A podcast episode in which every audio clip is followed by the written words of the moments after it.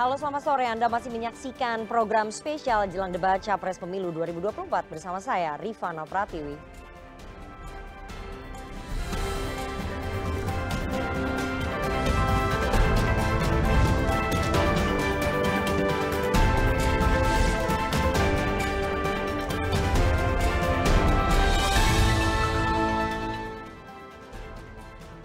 Ini Komisi Pemilihan Umum akan menggelar debat ketiga yang mempertemukan kembali calon presiden pemilu 2024 dan langsung saja kami akan ajak Anda melihat persiapan nonton bareng atau nobar dari masing-masing paslon.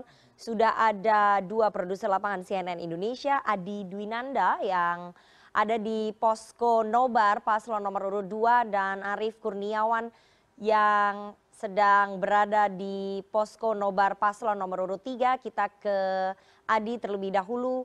Adi, bagaimana situasi jelang nobar debat capres di posko paslon nomor urut 2 Prabowo Gibran?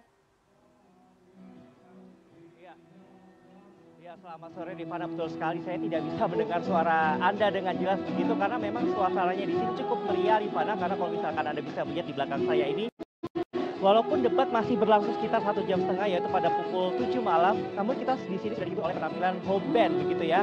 Dan ngomongin soal nanti materi debat, ini memang ada tiga, ada beberapa tema yaitu adalah keamanan, pertahanan, geopolitik dan juga hubungan internasional. Dan tadi saya sudah sempat berbicara dengan para TKN ataupun relawan Prabowo Gibran yang sudah hadir di lokasi nobar yaitu di Gama Tower.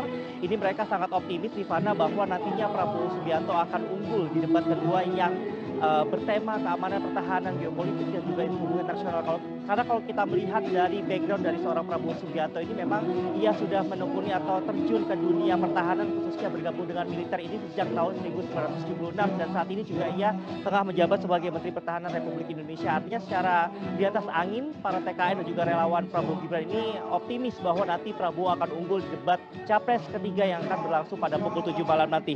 Nah berbicara mengenai kebijakan-kebijakan atau visi-visi apa yang sudah disiapkan oleh pasangan Prabowo Gibran untuk debat ketiga malam hari ini? Memang Prabowo Gibran memasukkan tema keamanan pertahanan dan juga pertahanan ini masuk dalam nomor kedua di asta citanya. Itu menandakan bahwa Prabowo dan juga Gibran ini sangat concern sekali pada permasalahan keamanan dan pertahanan. Dan di mana kalau misalkan kita membedah begitu Rifana ada beberapa visi misi yang nanti akan disampaikan oleh Prabowo sendiri yaitu misalnya adalah meningkatkan jumlah anggaran, kemudian mempercepat peningkatan kemampuan industri, industri strategis, kemudian melakukan sinergi pendekatan sejarah budaya, meningkatkan konektivitas dan keamanan teknologi informasi, melanjutkan program penguatan postur pertahanan dan yang paling penting ini adalah uh, nantinya akan meningkatkan anggaran dari juga pertahanan Republik Indonesia sendiri. Nah Rifana memang walaupun uh, nanti debat berlangsung pada pukul 7, tadi saya juga sempat uh, bertemu dengan beberapa TKN, mereka menyebut bahwa tidak ada persiapan khusus yang dilakukan oleh Prabowo Subianto menjelang debat ketiga,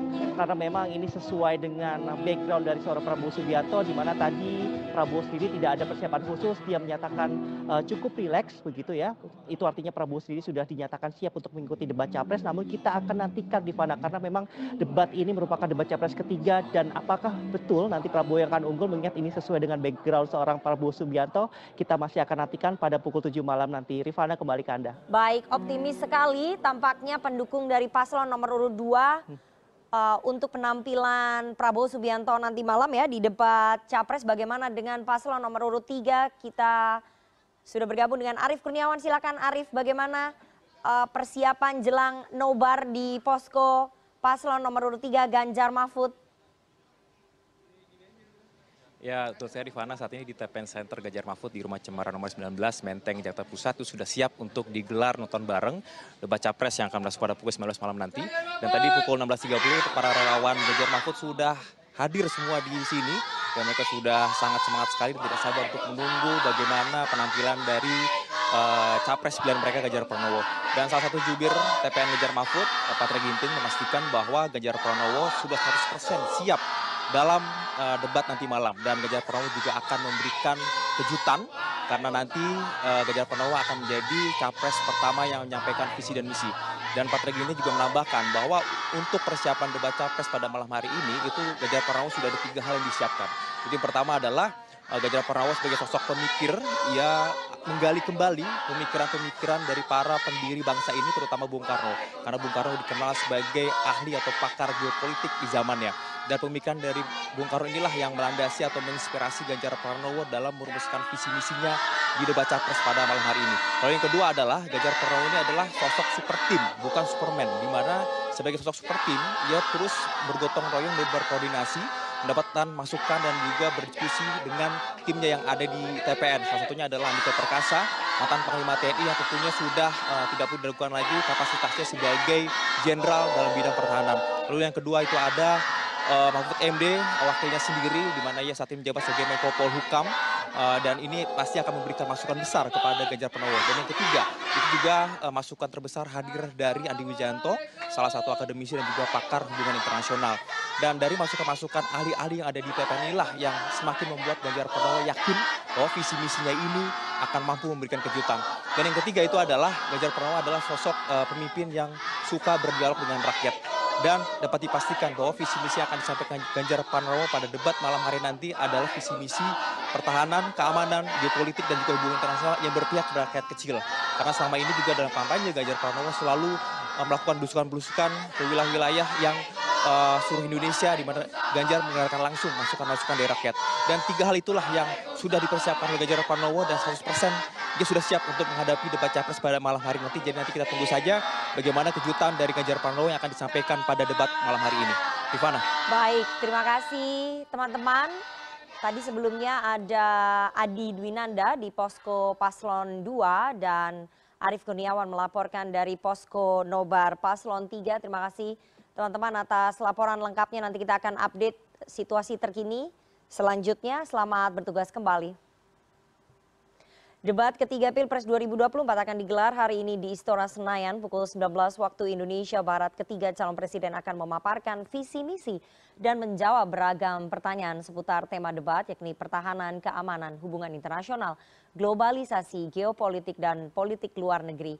Kalau tadi rekan saya Iqbal Kurniadi mungkin sudah membahas tentang tema pertahanan dan keamanan. Sekarang kita akan masuk ke subtema selanjutnya seputar tema debat tentang geopolitik dan juga hubungan internasional. Sudah bersama saya saat ini Teku Reza Syah, dosen program studi hubungan internasional Universitas Pajajaran Bandung. Selamat sore Pak Reza. Selamat sore CNN Indonesia. Oke, uh, Pak Reza mungkin kita langsung bahas sedikit ya tentang geopolitik dan juga hubungan internasional. Ada beberapa isu tentunya yang ditunggu oleh uh, publik begitu ya. Saya akan bahas dari yang paling fresh dulu tentang konflik yang terjadi antara Israel dan juga Palestina. Uh, menurut Anda bagaimana kemudian nanti uh, kira-kira tiga capres ini akan membawa tentang isu konflik Israel dan juga Palestina? Uh, saya pikir konflik Israel Palestina itu bisa dilihat dari banyak perspektif. Hmm. Tidak ada capres yang bisa mengatakan saya paling tahu soal itu. Hmm. Hmm. Jadi kita bisa melihat konflik Israel Palestina dari aspek hukum internasional. Hmm. Misalnya bagaimana sejarah uh, pendudukan oleh kalangan Israel Yahudi hmm. di situ. Satu. Kita juga bisa melihatnya dari perspektif betapa lemahnya PBB hmm. dalam membantu penyelesaian kasus itu. Kemudian uh, kita juga bisa melihat betapa PBB itu sangat uh, kelabakan, misalnya resolusi di Dewan Keamanan PBB sering kali uh, tidak jalan, kemudian resolusi di Majelis Umum juga tidak jalan. Hmm. Uh, tadi selain secara sejarah, secara hukum internasional, kita juga bisa lihat dari segi uh, power politics. Hmm. Misalnya konflik ini nggak jalan-jalan kenapa? Karena banyak proksi. Yeah Israel punya uh, proksi di belakang, terakhir ada kapal induk Amerika Serikat di perairan Mediterania dan uh, Hamas juga punya pro, uh, merupakan proksi dari kekuatan-kekuatan lain di uh, belahan bumi yang lain. Kita juga bisa melihat kasus ini dari penggunaan teknologi yang tepat guna untuk menghadapi teknologi yang namanya Iron Dome yang luar biasa itu. Jadi masalah uh, krisis Israel Palestina bisa lihat dari banyak krisis. Kita juga bisa melihatnya dari dari aspek uh, media internasional. Hmm. Betapa misalnya media itu men, uh, menyorotinya dari perspektif barat terus-menerus sehingga sehingga baru belakangan dunia sadar bahwa ada namanya citizen journalism, ada alternatif media. Kemudian kita juga melihat bagaimana uh, kasus ini dari perspektif pengelompokan antar-antar negara yang selama ini kocar-kacir tapi ternyata polisi pemerintah itu bisa berubah akibat dari mood of opinion atau opini publik dalam negeri. Jadi kita akan melihat uh, kalaupun isu itu nanti muncul ke permukaan, saya pikir tiga capres akan mencoba mengerti bagaimana asumsi dasar dari uh, mereka yang pertama kali menyuarakan ide tersebut dan menyorotinya dari berbagai perspektif. Ini adalah kekayaan dari hubungan internasional yang bisa melihat satu aspek dari banyak perspektif. Oke, uh, menyoroti apa yang terjadi di sana dari berbagai perspektif, tapi kan sebetulnya publik apalagi Indonesia hmm. adalah negara Islam terbesar di dunia ya Pak Reza ya. Jadi publik tentu saja menunggu apa yang akan ditawarkan oleh ketiga capres ini dalam rangka uh, ikut serta menyelesaikan konflik antara Israel dan juga Palestina gitu. Betul. Indonesia adalah negara dengan penduduk muslim yang terbesar di dunia.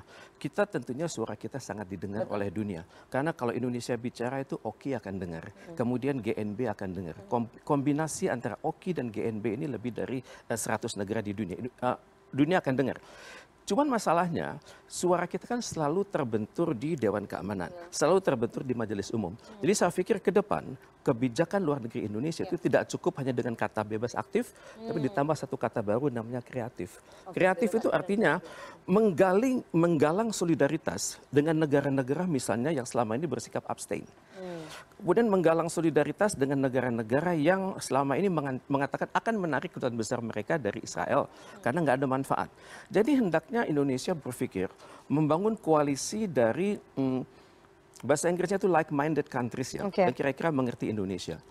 Sasarannya apa sekarang? Sasarannya adalah PBB ini sudah sudah sangat tua uh, struktur Dewan Keamanan itu kan dibangun tahun 45. Sekarang sudah tahun 2024. Itu sudah hampir 78 79 tahun sudah tiba rasanya direformasi. Hmm. Dan untuk itu dalam reformasi ini Indonesia harus punya ide Jangan hanya kita berbicara tentang uh, penduduk muslim yang terbesar di dunia, ya. kemudian kita ketokohan kita di ASEAN, ketokohan kita di OKI, di GNB, kemudian di APEC, di Indo-Pasifik. suara ya. Ya, caranya bagaimana? Hmm. Caranya reformasi itu PBB. Caranya lima negara kalau kita pecah itu kan Cina itu budayanya Mandarin. Okay. Inggris, Perancis, Amerika Serikat dan Rusia budayanya apa? Greco, Judeo-Roman tidak ada perwakilan budaya lain. Budaya Islam tidak terwakili, hmm. budaya Hindu tidak terwakili, uh, budaya kemudian masyarakat dengan uh, dengan pertumbuhan ekonomi yang mencengangkan di dunia dan bisa memberikan kontribusi kepada dunia itu tidak tidak tidak dilihat gitu. Kemu misalnya seperti Jerman, Jepang dan Korea Selatan itu punya potensi masuk. Kemudian Indonesia sendiri kita adalah negara keempat dengan ya. populasi terbesar Betul. di dunia. Jadi tiba saatnya kita melakukan reformasi PBB secara struktural dan juga secara kultural. Memang yang lima eh, negara-negara pemilik veto itu itu nggak akan mau ya. keistimewaan mereka itu terganggu kan. Tapi bagaimana kemudian ya. uh, pemerintah ke depan siapa pun yang ya. terpilih ya. harus bisa uh, menempatkan Indonesia ya ke dalam ya sebagai inovator ya, sebagai inovator, inovator di dalam Dewan Keamanan betul betul PBB ya dan untuk itu kan perlu uh, koalisi terus menerus dengan negara-negara yang like minded countries mungkin cara kita tidak uh, tidak menyerang struktur uh, Dewan Keamanan PBB tapi menjadikan pengambilan ke pengambilan keputusan strategis itu tidak harus dibuat di New York hmm. dibuat misalnya di BRICS Hmm. Dibuat di ASEAN, dibuat di GNB, dibuat di OKI. Jadi dominasi itu berkurang. Betul. Dibuat di Shanghai Cooperation Organization. Jadi kalaupun negara-negara itu kepala negara datang ke ke PBB Majelis Umum ataupun Dewan Keamanan itu hanya tinggal gongnya saja. Jadi dengan demikian uh, istilahnya itu center of gravity itu kita buat tidak lagi di New York, okay. tapi di berbagai kota dunia lainnya. Ini kan idealisme dari Bung Karno tahun 60, 61 ketika beliau pidato di uh, di Dewan di Majelis Umum PBB ya. dalam dalam dokumen yang berjudul To Build the World Anew yang sekarang menjadi Memory of the World. Itu dikatakan loh, dunia sekarang sudah nggak adil lagi. Itu tahun 60-an, berarti 15 tahun setelah PBB lahir. Dan sekarang sudah 70 tahunan. Sudah tiba saatnya Indonesia melakukan uh, reformasi PBB okay. dan itu tidak akan mudah tahapannya kalau kita ingat uh, statement dari Lao Tse dari China, thought, words, action, character, uh, habit, character, destiny. Ada tahap-tahap pelan-pelan. Tapi paling nggak kita harus memulai ya untuk bisa melakukan reformasi di uh, eh, PBB. Tapi di antara ketiga capres ini, apakah menurut Pak Reza tiga-tiganya punya kemampuan kreativiti itu untuk melakukan reformasi? Tapi jangan dijawab dulu Pak Reza, kita harus jeda, jangan ke mana-mana tetap bersama kami. Sesaat lagi kami akan kembali.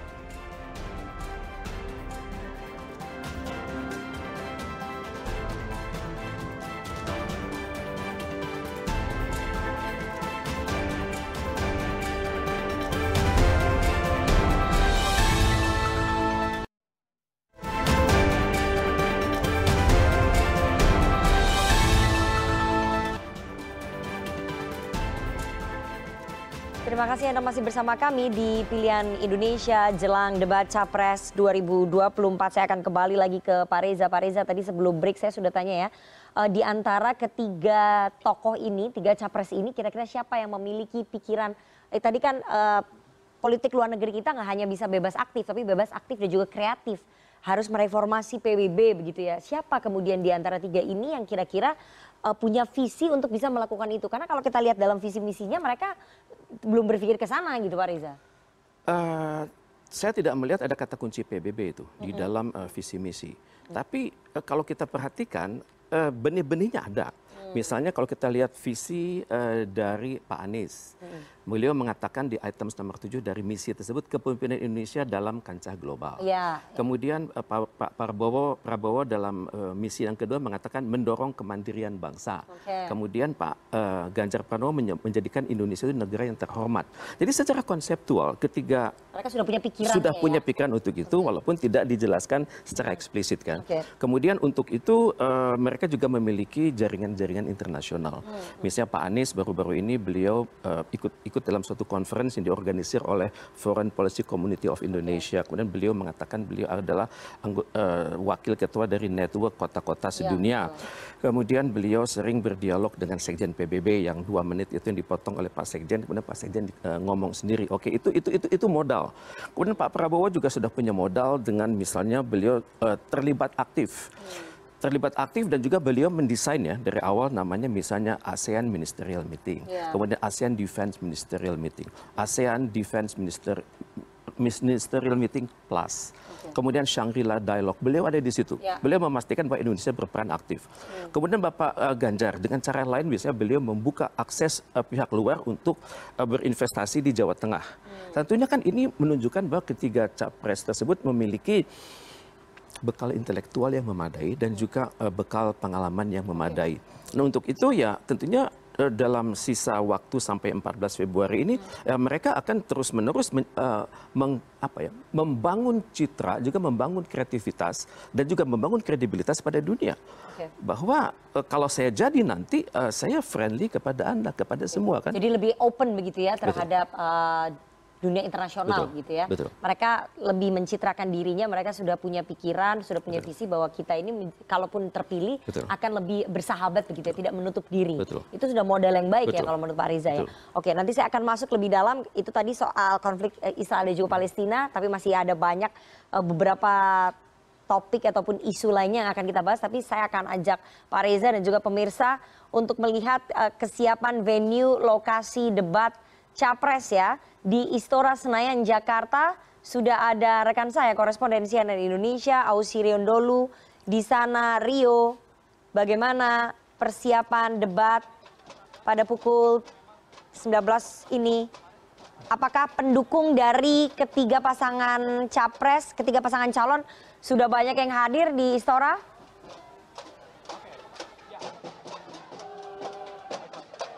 Ya, selamat sore Rifana. Maaf karena saya kurang mendengar suara Anda, mungkin ada gangguan koneksi, namun yang dapat saya pastikan bahwa sejak pukul 18.04 waktu Indonesia Barat di Istora Senayan, Jakarta Pusat, ini memang kami sudah melihat bagaimana perwakilan dari tiga pasangan calon sudah hadir meramaikan Istora Senayan untuk menyaksikan uh, uh, debat ketiga yang akan dilaksanakan pada pukul 7 malam waktu Indonesia Barat. Tadi dari perwakilan 01 kami melihat langsung kehadiran dari Ketua Timnas Anies uh, dan juga Mohaimin Iskandar, yakni uh, Pak Syauki begitu juga tadi sudah sudah hadir ke tempat ini dan memberikan beberapa statement terkait dengan klaimnya bahwa Anies Baswedan akan siap untuk memberikan statement yang mungkin uh, digambarkan pada debat perdana kemarin cukup ofensif dan juga cukup uh, memberikan bagaimana uh, aspirasi dari masyarakat ini akan disampaikan dalam debat per, uh, debat ketiga nanti begitu. Begitu juga de uh, dengan perwakilan dari 02 tadi kami juga me uh, melihat kehadiran dari Grace Natali dan juga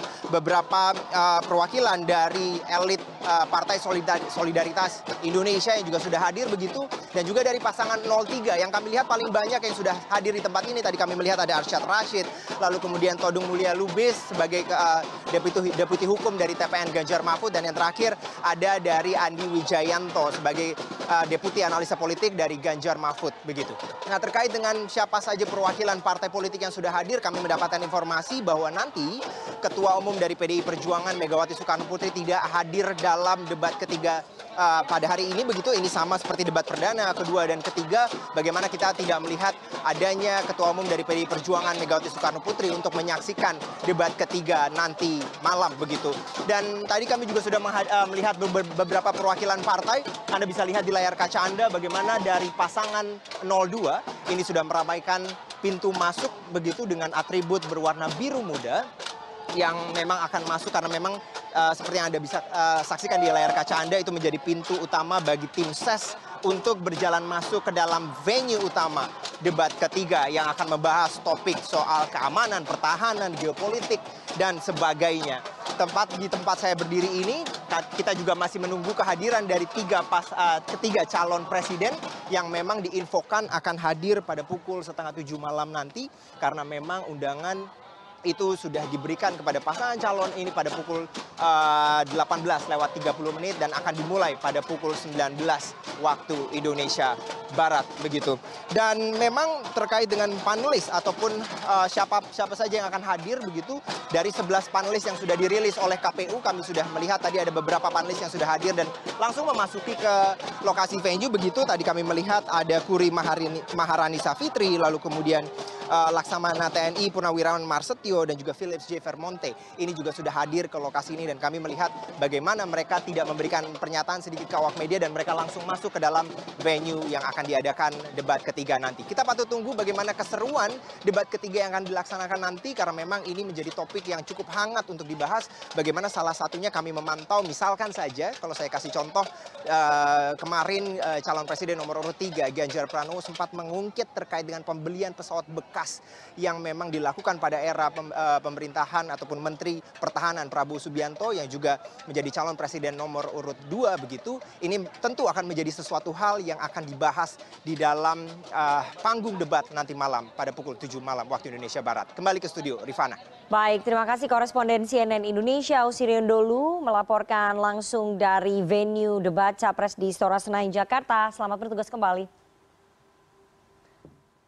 Kita kembali lagi ya Pak Reza ya. Uh, saya akan masuk ke tema yang lebih dalam ini.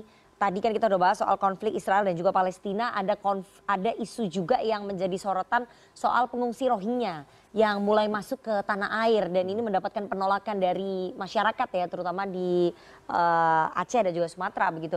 Bagaimana kemudian anda melihat harusnya pemimpin ke depan, apalagi nanti mungkin di uh, debat begitu ya, penanganan soal konflik ataupun uh, kedatangan dari para pengungsi Rohingya ini?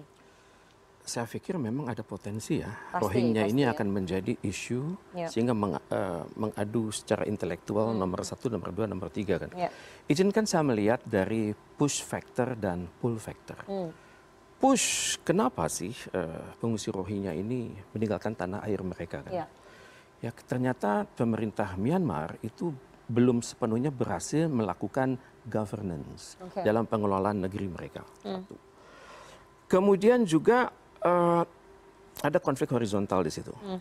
Kemudian juga kalau kita perhatikan pemerintah Myanmar tidak berhasil menerapkan prinsip-prinsip five points consensus hmm. yang dibuatnya sendiri bersama pimpinan ASEAN yang lain itu itu alasan pertama.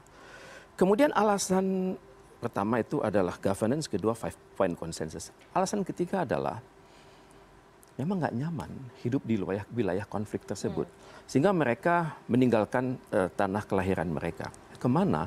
Tentunya ke wilayah yang terdekat kan. Tentunya wilayah yang, di, yang, yang diasumsikan itu uh, menerima mereka secara netral, kemudian juga memungkinkan mereka uh, diurus oleh PBB. Hmm. Oke, datangnya ke Aceh, ke banyak uh, pelabuhan, pantai-pantai uh, di Aceh terutama sekali di Sabang, kemudian di Idi Cut, Idi Raya, kemudian juga masuk ke daerah uh, Jaya. Oke, okay.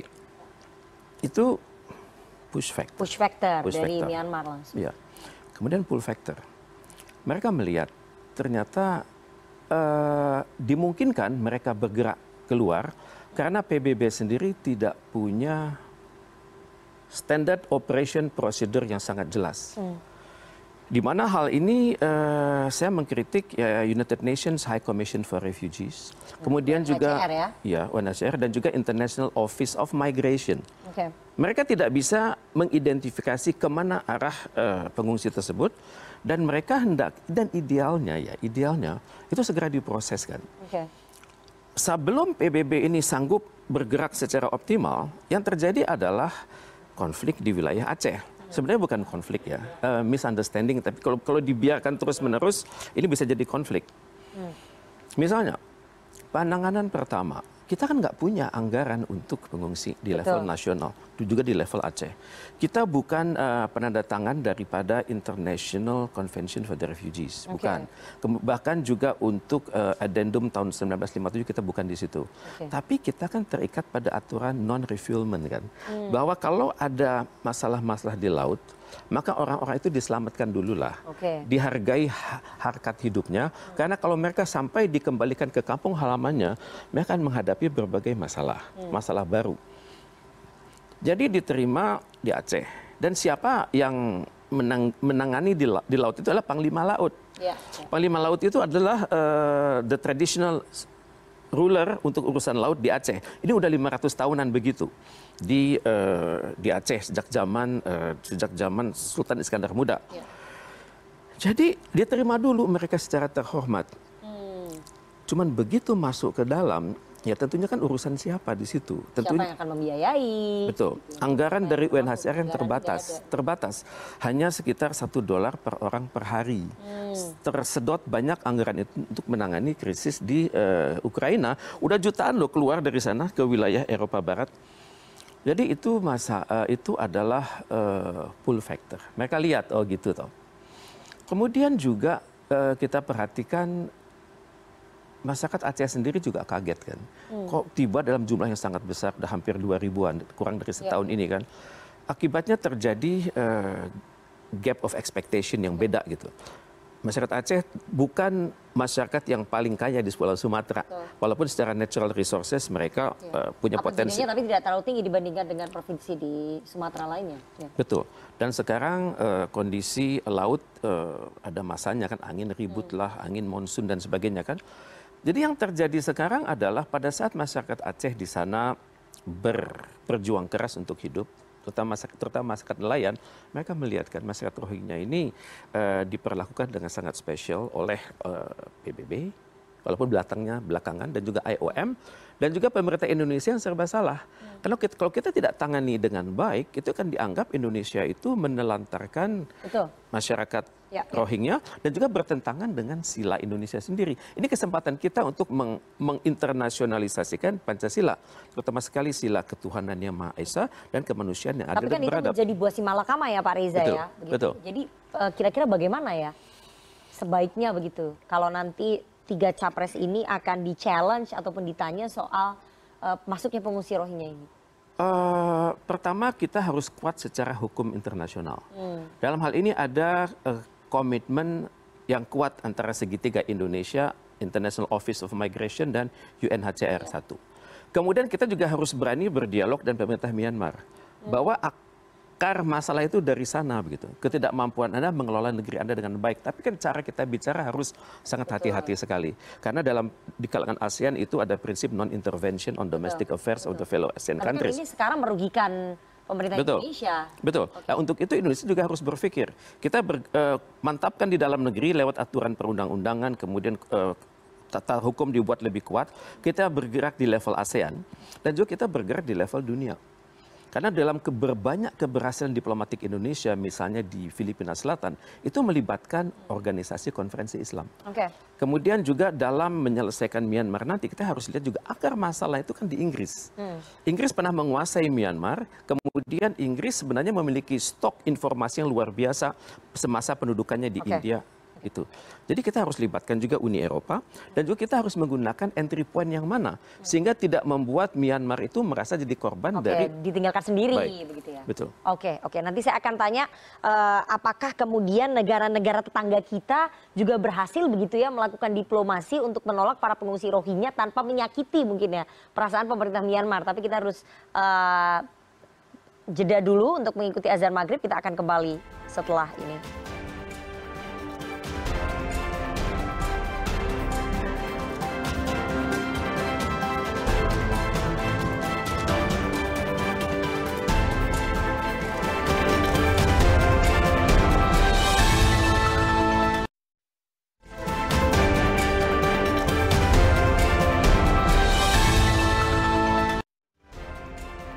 Terima kasih Anda masih bersama kami di Pilihan Indonesia jelang debat Capres 2024.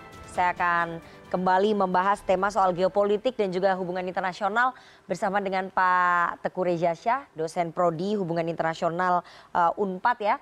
Pak Reza tadi sebelum break saya juga sudah tanya uh, kalau kita berkaca ya ke diplomasi yang dilakukan mungkin dengan negara uh, oleh negara-negara tetangga seperti Malaysia, uh, Brunei Darussalam gitu yang tergabung dalam ASEAN yang mungkin mereka pasti juga akan didatangi oleh para pengungsi Rohingya, tapi uh, keributannya atau penolakannya tidak terjadi ataupun kita tidak mendengar gitu ya di negara-negara tetangga begitu. Apa yang kemudian bisa menjadi bahan evaluasi kita begitu untuk uh, kebijakan diplomasi kita begitu Pak Riza?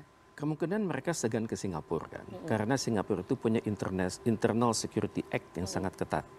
Kemudian mereka juga khawatir datang ke Filipina karena secara antropologis beda, Betul. keyakinan hidup beda, kemudian uh, way of life-nya beda. Pilihannya Malaysia dan Brunei ya sebetulnya ya. Kalau uh, Brunei lebih jauh ya ke arah Kalimantan sana kan.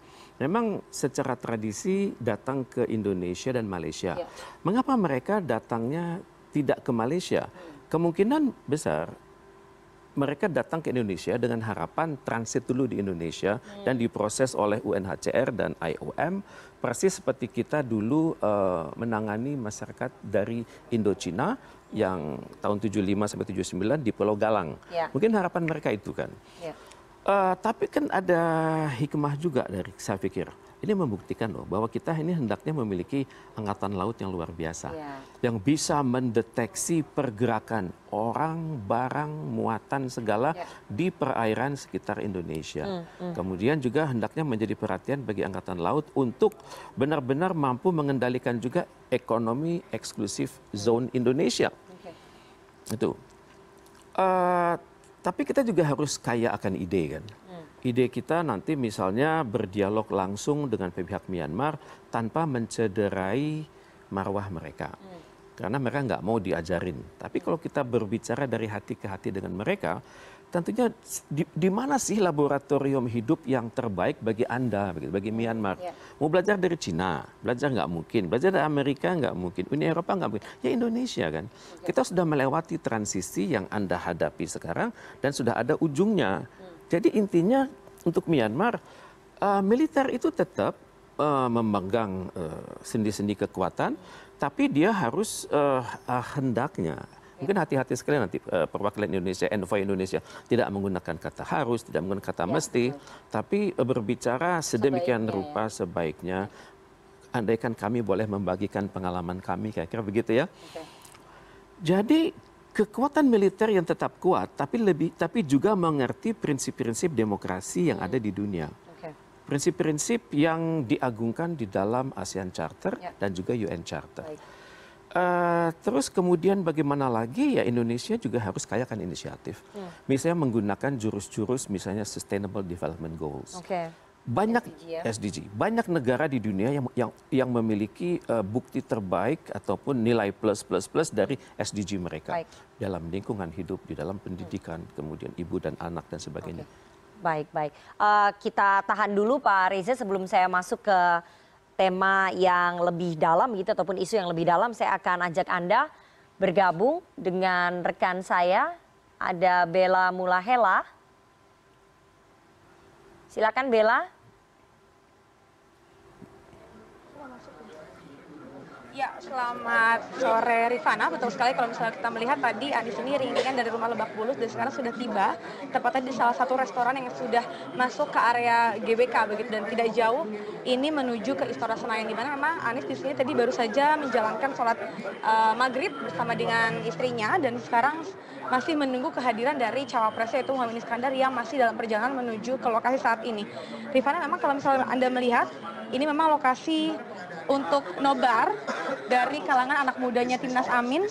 Ini memang kalau kita melihat ini suasananya sudah cukup ramai begitu dari semua uh, anak-anak uh, muda pendukung dari timnas ataupun dari paslon nomor urut satu begitu Rifana dan memang setelah ini setibanya nanti cawapresnya itu Muhammad Iskandar di lokasi ini nanti mereka berdua langsung bergegas ataupun langsung menuju ke lokasi debat yang terletak tidak jauh dari tempat saya melaporkan saat ini. Rifana Anda bisa lihat di dalam restoran ini yang sudah mulai uh, hadir begitu uh, teman-teman dari kalangan mudanya timnas Amin yang memang sejak tadi sekitar pukul 4 sudah standby di lokasi ini untuk menyambut kehadiran dari capres nomor urut satu dan cawapres nomor urut satu begitu. Namun mereka masih uh, belum bergabung karena memang Anies sampai sekarang masih menjalankan sholat maghrib di area ini dan bersama dengan istrinya begitu Ferry Farhati dan juga selanjutnya tadi juga saya sempat menanyakan apakah ada persiapan lain selain uh, pendalaman materi namun ia mengatakan bahwa tidak akan menyerah dan tidak akan memberikan statement yang tidak dibutuhkan dalam debat ini. Dan ia sudah meyakini bahwa pengalaman ataupun uh, rekan jejak dari dirinya saat menjabat menjadi gubernur ini sudah membahas beberapa tema-tema yang akan didalami pada debat kali ini mulai dari tema pertahanan, keamanan, uh, geopolitik dan juga hubungan luar negeri begitu Rifana. Tidak ada detail ataupun apa saja poin-poin yang akan didalami ataupun aspek mana saja yang akan ditanyakan kepada capres lainnya. Tadi juga Anies mengatakan bahwa memang sudah uh, bisa dilihat begitu dan Rifana ini baru saja tiba. Ini cawapres dari nomor urut satu Muhammad Iskandar tiba di lokasi tempat saya melaporkan saat ini dan nantinya mereka berdua akan bergabung dan bertemu sebelum bergegas ke lokasi debat yang terletak tidak jauh dari tempat saya melaporkan saat ini, Rifana. Anda bisa melihat Rifana di layar kaca, ini memang sudah bertemu begitu, Anies sudah menyelesaikan sholat uh, maghrib dan langsung bertemu dengan Muhammad Iskandar begitu. Dan juga tadi Muhammad Iskandar ini tiba bersama dengan beberapa uh, kader ataupun petinggi dari uh, Partai Kebangkitan Bangsa dan tadi saya juga belum melihat begitu uh, ada istri dari Muhammad Iskandar yang juga ikut menemani Caimin dan juga Anies dalam momen debat kali ini. Rifana, kembali ke Anda.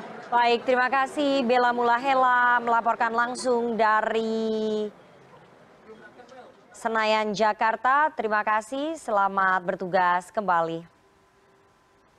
Dan saya akan kembali lagi ya ke Pak Reza ya. Pak Reza sambil kita menunggu detik-detik mungkin sekitar eh, 23 menit lagi jelang debat Capres 2024. Uh, eh, tadi sudah bahas kita soal konflik Israel Palestina, kemudian uh, isu pengungsi Rohingya yang ditolak begitu ya, yang menjadi buah si malakama juga untuk pemerintah saat ini. Dan yang terutama ini soal kebijakan politik luar negeri yang akan dibawa oleh ketiga capres. Kalau kita lihat ya uh, Pak Riza bahwa uh, seorang Anies Baswedan kita kita lihat satu-satu. Seorang Anies Baswedan ini kan dianggap dalam tanda kutip sebagai anak Amerika. Uh, lebih memiliki mungkin kedekatan dengan Amerika Serikat. Sementara Pak Prabowo mungkin lebih dekat dengan Rusia dan berjanji akan melanjutkan semua program pemerintahnya Pak Jokowi. Salah satunya kita tahu bahwa Pak Jokowi itu dianggap memiliki kedekatan dengan pemerintah Tiongkok begitu ya. Sementara Mas Ganjar atau Ganjar Pranowo kita tahu juga PDI Perjuangan memiliki kedekatan dengan pemerintah Tiongkok. Jadi kalau kita lihat bagaimana kemudian tiga sosok ini, tiga capres ini nanti dalam uh, menerapkan visi soal politik luar negerinya. Kalau tiga personal ini memiliki kedekatan dengan uh, beberapa negara tadi yang saya sebutkan. Uh, pengertian kedekatan itu juga sangat uh, dilematis menjelaskannya ya. Karena dekat itu bisa secara pendidikan. Betul. Dekat secara latihan kehidupan. Emosional, emosional. Gitu, secara emosional. Jadi saya pikir ketiga capres kita itu akan menolak kalau dikatakan mereka adalah uh, anak ataupun simpatisan dari negara-negara tertentu di dunia. Karena saya pikir ketiga capres itu yakin bahwa Indonesia ini terlalu besar hmm. untuk menjadi ekor dari siapa pun negara itu. Okay. Indonesia terlalu besar jadi ekor Amerika Serikat, terlalu besar jadi ekor Rusia maupun dari Cina. Jadi yang dilakukan oleh oleh ketiga capres tersebut dengan segala keunggulan mereka masing-masing ya Anies Baswedan mungkin besar mengerti cara berpikir Amerika ya. karena beliau S2 S3-nya di sana. Kemudian beliau juga mengerti cara berpikir Jepang karena pada pernah menjalani uh, waktu SMA itu ikut program Amerika, uh, program ke Jepang.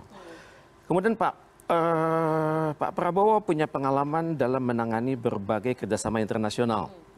Oke. Okay.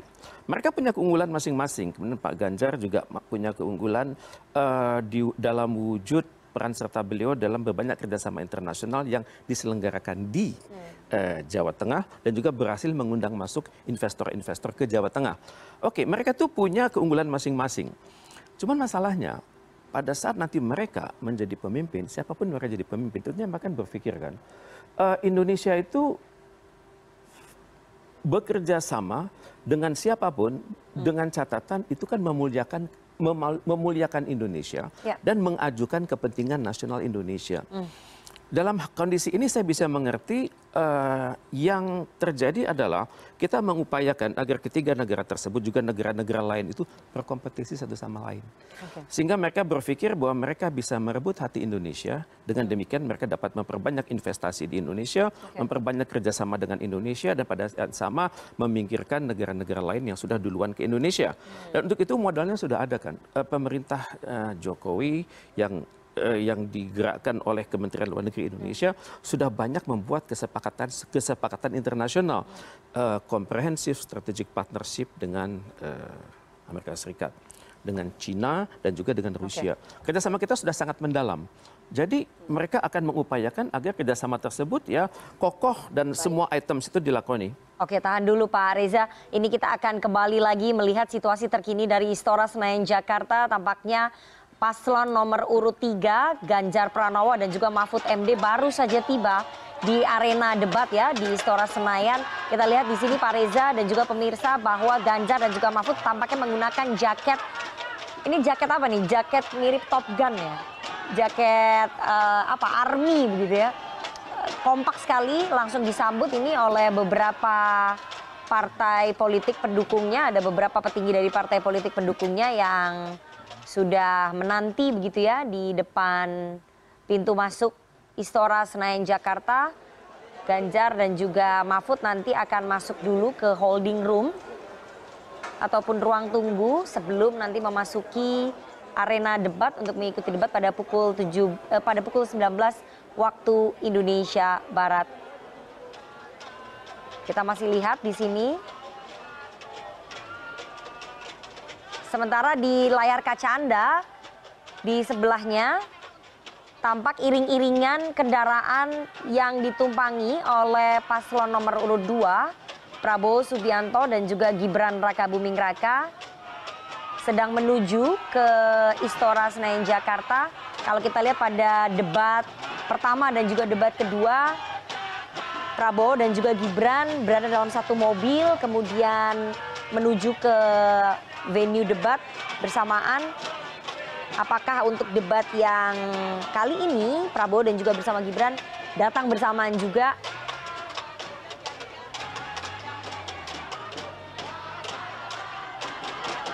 Kita lihat di sini tampaknya Ganjar dan juga Mahfud baru memasuki red carpet begitu ya di Istora Senayan. Kami belum bisa memantau ini rombongan kendaraan dari Prabowo Subianto sudah sampai mana nih kira-kira. Oke sebentar lagi. Oke, Ganjar dan juga Mahfud sudah masuk ke venue debat Capres. Sambil menunggu nanti sekitar 20 menit lagi debat akan dimulai dan sekarang kita beralih melihat iring-iringan kendaraan dari Prabowo Subianto dan juga Gibran Raka Buming Raka ini di kawasan Mega Kuningan. Untuk menuju ke venue debat capres di Istora Senayan. Oke, sambil kita nanti mengupdate lagi situasi terkini dari lapangan, saya akan kembali lagi ke Pak Reza, begitu ya Pak Reza. Uh, tadi Anda bisa meyakin, meyakini bahwa ketiga capres ini tidak akan tunduk begitu dengan eh, negara-negara besar yang saya tadi sebutkan ya Amerika Serikat, kemudian Rusia dan juga Tiongkok karena sekali lagi kalau menurut sarannya Pak Riza harus bebas, aktif dan juga kreatif. Tapi pada kenyataannya sulit kan melepaskan ikatan emosional yang sudah terbangun selama bertahun-tahun di antara ketiga capres ini dengan negara-negara besar tadi begitu ya. Jadi bagaimana ya nanti uh, apa untuk melepaskan ikatan atau emosional bonding saya meyakini itu ada emosional bonding tuh di antara ketiga capres itu dengan negara-negara besar yang tadi saya sebutkan mungkin kalau kita tanyakan kepada capres 1, 2, dan 3, mereka mungkin tidak menyebutnya bonding, ya. tapi referensi. Ya. Jadi praktek-praktek terbaik selalu dibandingkan dengan yang yang mereka lihat di negara-negara besar tersebut. Dan ini sebenarnya menguntungkan kan? Ya. Karena membangun suatu uh, suatu cara berpikir tese melawan antitese okay. berwujud pada sintese. Hmm. Misalnya kalau nanti misalnya ada tawaran kerjasama pembangunan dari Cina. Ya tentunya seorang Anies akan ber, akan membandingkannya dengan Amerika Serikat Oke. dan Tawaran Jepang. mana yang lebih menguntungkan sebetulnya? Betul. Dan mengadu teknologi Cina dan teknologi Amerika Serikat dan teknologi hmm. Jepang. Hmm. Kemudian terms of investment seperti apa? Okay. Kemudian bunganya seperti apa? Kemudian alih teknologi seperti apa? Dan saya pikir Pak Prabowo juga akan berbuat yang sama dan okay. juga Pak Ganjar akan berbuat yang sama. Jadi pengalaman internasional itu berpengaruh dalam uh, cara mereka itu mengaudit informasi. Ya dan juga cara mereka berhubungan dengan negara-negara besar bahwa dan ini akan menguntungkan Indonesia di masa depan begitu bahwa negara-negara besar tidak akan dengan mudahnya uh, mengatakan anda ini di bawah pengaruh saya tidak okay. karena justru kita ini mengkondisikan agar mereka itu bersaing satu sama lain hmm. sehingga memberikan sintesa terbaik dari kerja keras mereka itu untuk Indonesia okay. dan ini ini saya pikir ini adalah cara berpikir dari uh, capres satu dua dan ya. tiga Oke, baik. Uh, itu keyakinannya Pak Reza ya. Nanti waktu yang akan membuktikan apakah akan seperti itu gitu ya. Tapi kita akan masuk ke uh, subtema lain terutama soal kondisi yang terjadi di Laut Cina Selatan saat ini kan sudah mulai meningkat nih Pak ya aktivitasnya di mana itu juga dikhawatirkan tapi kita harus jeda terlebih dahulu. Jangan ke mana-mana, tetap bersama kami di Pilihan Indonesia Jelang Debat Capres 2024.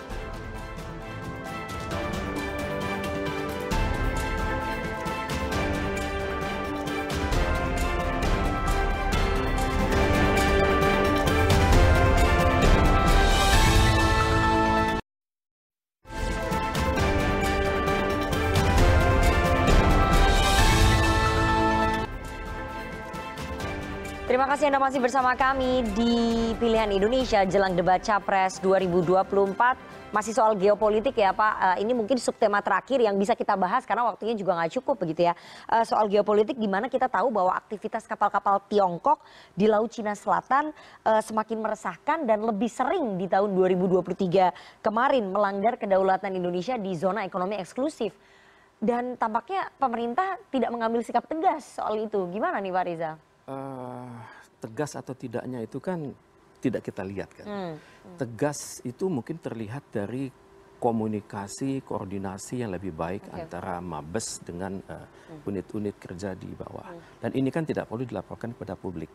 Hmm. Karena banyak informasi militer yang uh, istilahnya confidential okay. ataupun top secret kan. Okay. Tapi paling enggak kita sudah dari hari ke hari itu melihat ya, bahwa Cina itu sudah sangat uh, memprogramkan ya? dirinya menjadi adik kuasa betulan begitu. Hmm. Sekarang dia masih malu-malu kucingnya. Yeah. Perkirakan tahun 2030 dia bisa jadi walaupun CIA uh, eh, Factbook menyebutnya sebenarnya dia sudah dari tahun 2018 kemarin. Hmm. Cina nggak nggak uh, menolak karena dia mengatakan uh, kesejahteraan kami belum merata. Hmm. Oke, okay Uh, tampaknya Laut Cina Selatan itu semakin kritis dari hari ke hari ya. karena China semakin menancapkan pengaruhnya lewat ide-ide nine dash line itu kan. Ya, ya. Nine dash line itu nyerempet-nyerempet wilayah ASEAN. Itu ya. seolah-olah me membatasi gerak ASEAN uh, di, di perairan mereka ya, ya perairan uh, nasional mereka saja. Tapi kalau masuk wilayah keluar masuk ke EEZ itu akan ber, hmm. ber, okay. ber mungkin tahan dulu ya, Pak Reza se- sebentar kita lihat situasi terkini dari Istora Senayan eh, paslon nomor urut 2 ini Prabowo Subianto dan juga Gibran Raka Buming Raka baru saja tiba di Istora Senayan Jakarta eh, dalam satu mobil ini dan disambut oleh jajaran petinggi dari partai politik pendukungnya. Kita lihat ini Gibran Raka Buming Raka tampaknya mengenakan jas ya. Ya nggak seperti biasanya nih, biasanya cuma pakai kemeja biru, tapi hari ini Gibran tampil berbeda menggunakan jas.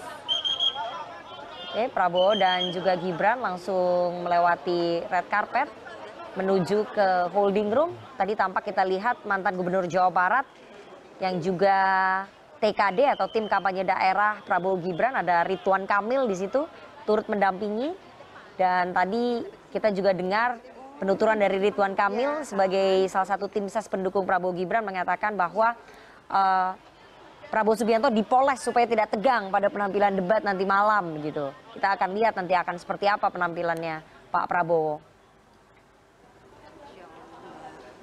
Prabowo Gibran baru melewati pintu masuk ini.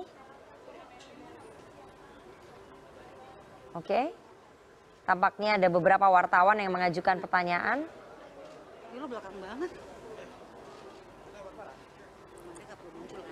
Oke, jadi paslon 3 Ganjar Mahfud sudah tiba di Istora Senayan.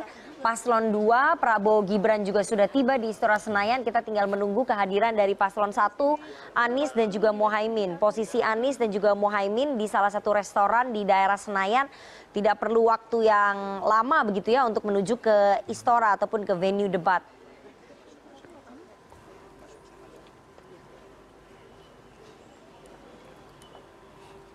Kita tidak bisa begitu mendengar apa yang disampaikan oleh Prabowo begitu ya.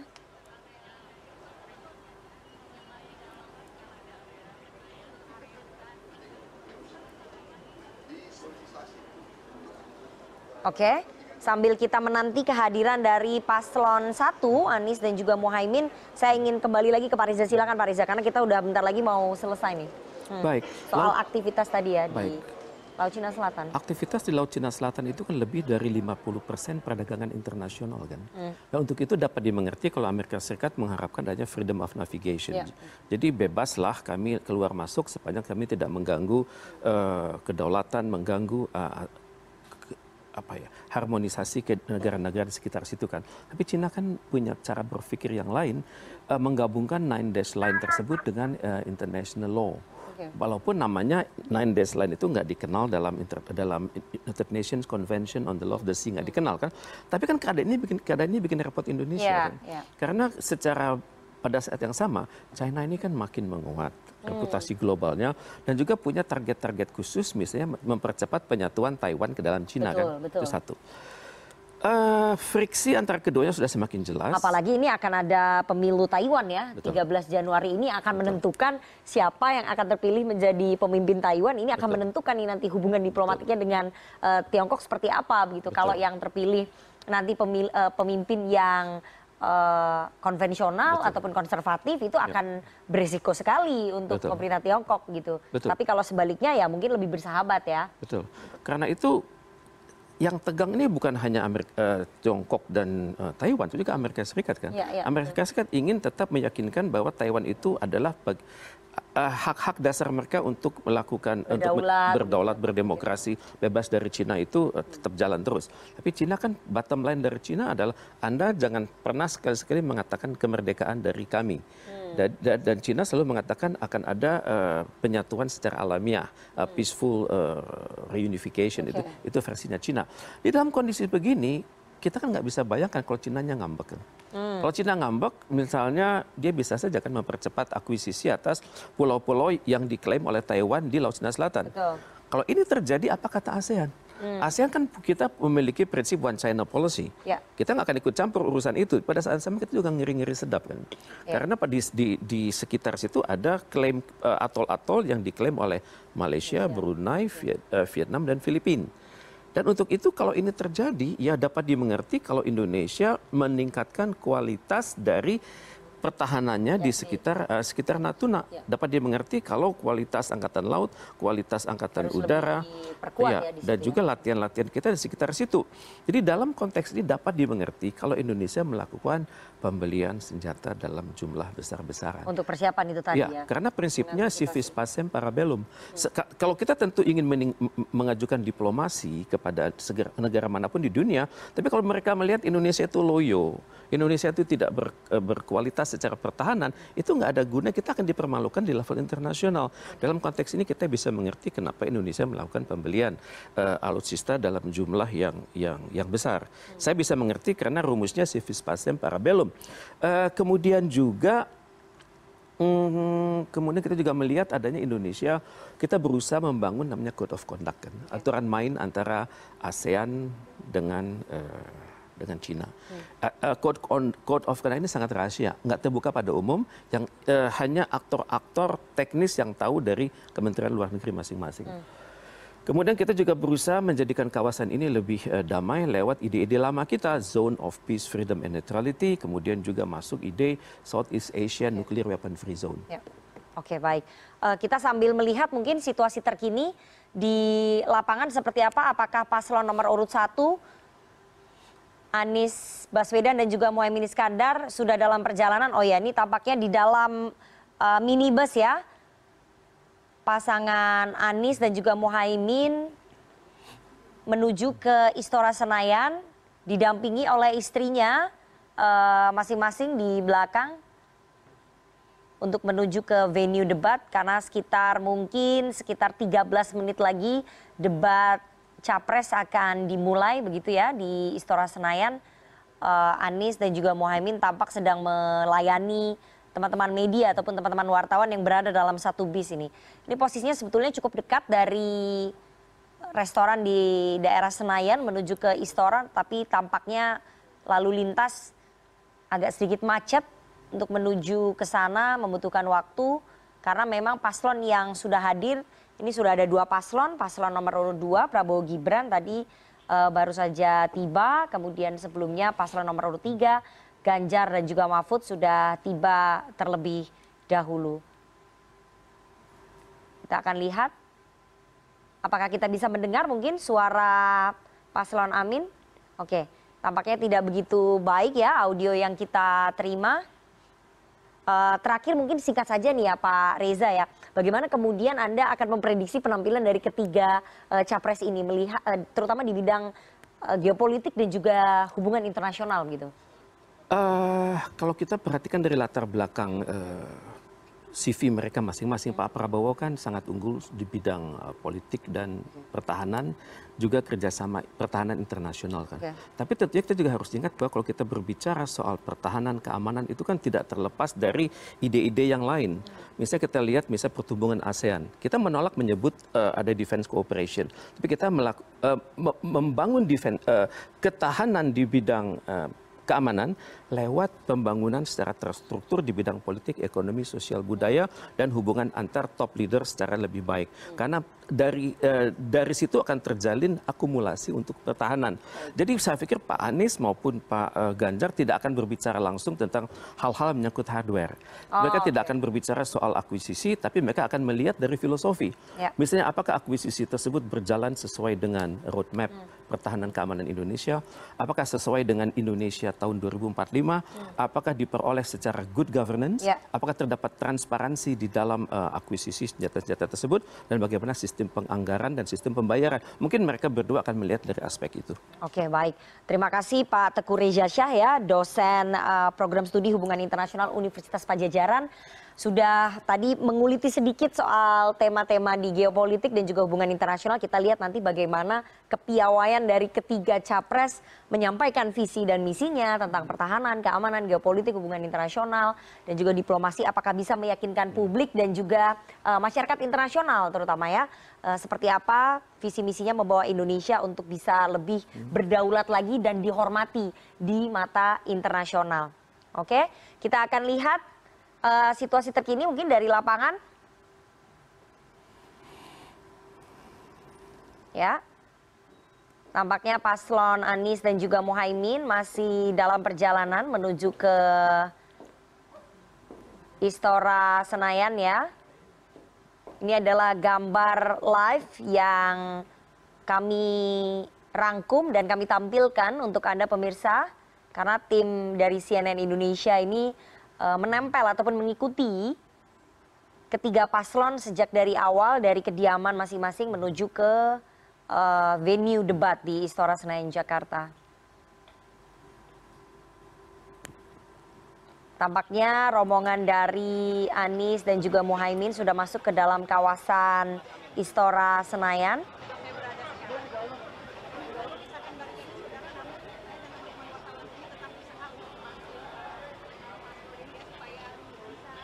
Meskipun tadi siang sempat hujan, tapi tampaknya cuaca mendukung ya pelaksanaan debat capres pada malam hari ini.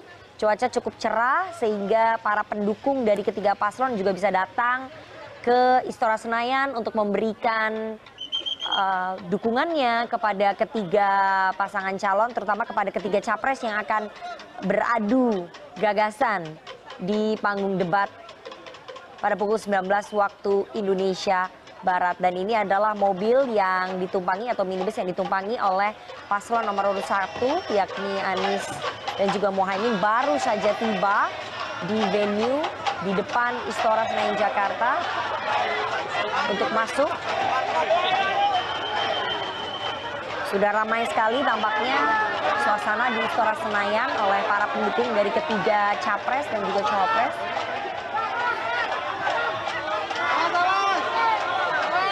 Anies Baswedan dan juga Mohaimin Iskandar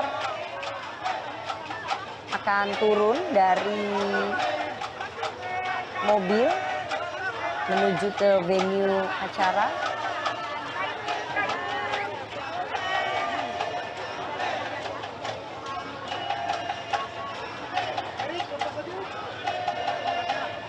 Kalau kita bisa lihat di sini, tampaknya Anies Baswedan sedang bersiap begitu ya. Sama-sama mengenakan jas berwarna gelap Anies didampingi oleh istrinya Ferry Farhati, sementara Mohaimin Iskandar didampingi oleh istrinya juga. Keduanya tampak menyapa rekan-rekan media yang sudah menunggu kehadiran mereka berdua di Istora Senayan. Tujuh menit lagi jelang debat capres, Anies dan juga Mohaimin tiba di Istora Senayan untuk langsung menuju ke red carpet dan ke holding room terlebih dahulu. Jadi sudah komplit semua nih ketiga pasangan calon presiden dan juga calon wakil presiden tiba di arena ataupun di venue debat. Kita lihat kehadiran Anies dan juga Muhaimin tampak didampingi oleh istrinya masing-masing dan disambut oleh beberapa petinggi dari partai politik pendukungnya.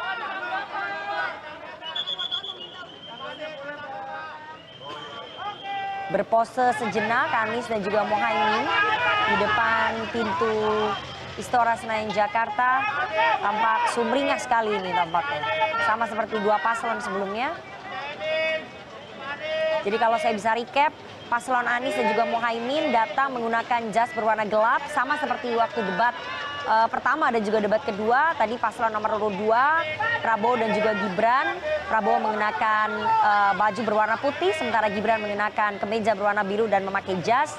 Sementara paslon 3 yang tampil cukup unik menggunakan jaket ala-ala Top Gun. Di layar kaca Anda bisa lihat paslon Anies dan juga Mohaimin didampingi oleh Ketua Timnas Muhammad Saugi beberapa petinggi dari Partai Kebangkitan Bangsa yang merupakan kader dari Mohaimin Iskandar disambut oleh Komisioner KPU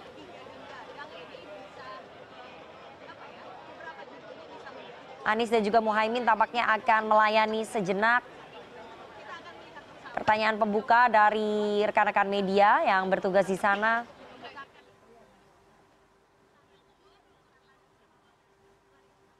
Lima menit jelang debat capres, bagaimana penampilan ketiga capres tentang isu-isu pertahanan, ya, keamanan, mau mau geopolitik, dan hmm. juga ya. hubungan internasional. Mas Amin, uh, apa yang ingin Anda sampaikan kepada pemirsa kita yang uh, sedang menonton perdebatan ketiga hari ini?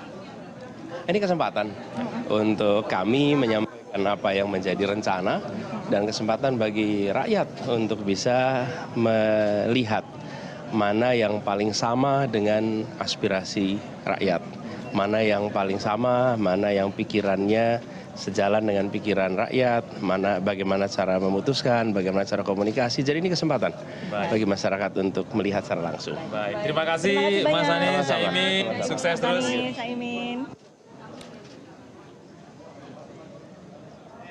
Anies dan Muhaimin langsung menuju ke holding room untuk uh, mengikuti briefing dan pepasangan audio untuk nanti menuju ke arena utama atau panggung debat Capres 2024 dan kita sebentar lagi akan mengikuti debat Capres 2024 siapa yang akan menguasai panggung debat pada malam hari ini. Kita akan lihat bersama kemampuan ataupun kepiawaian dari tiga capres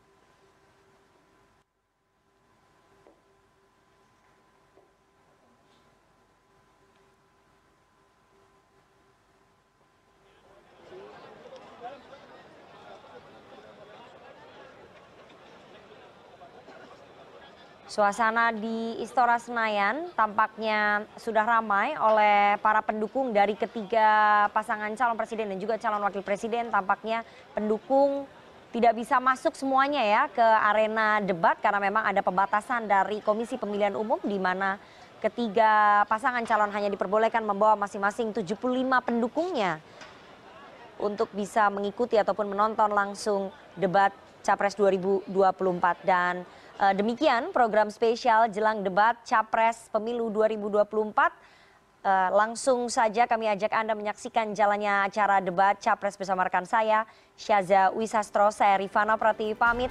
Selamat malam, tetap bersama kami.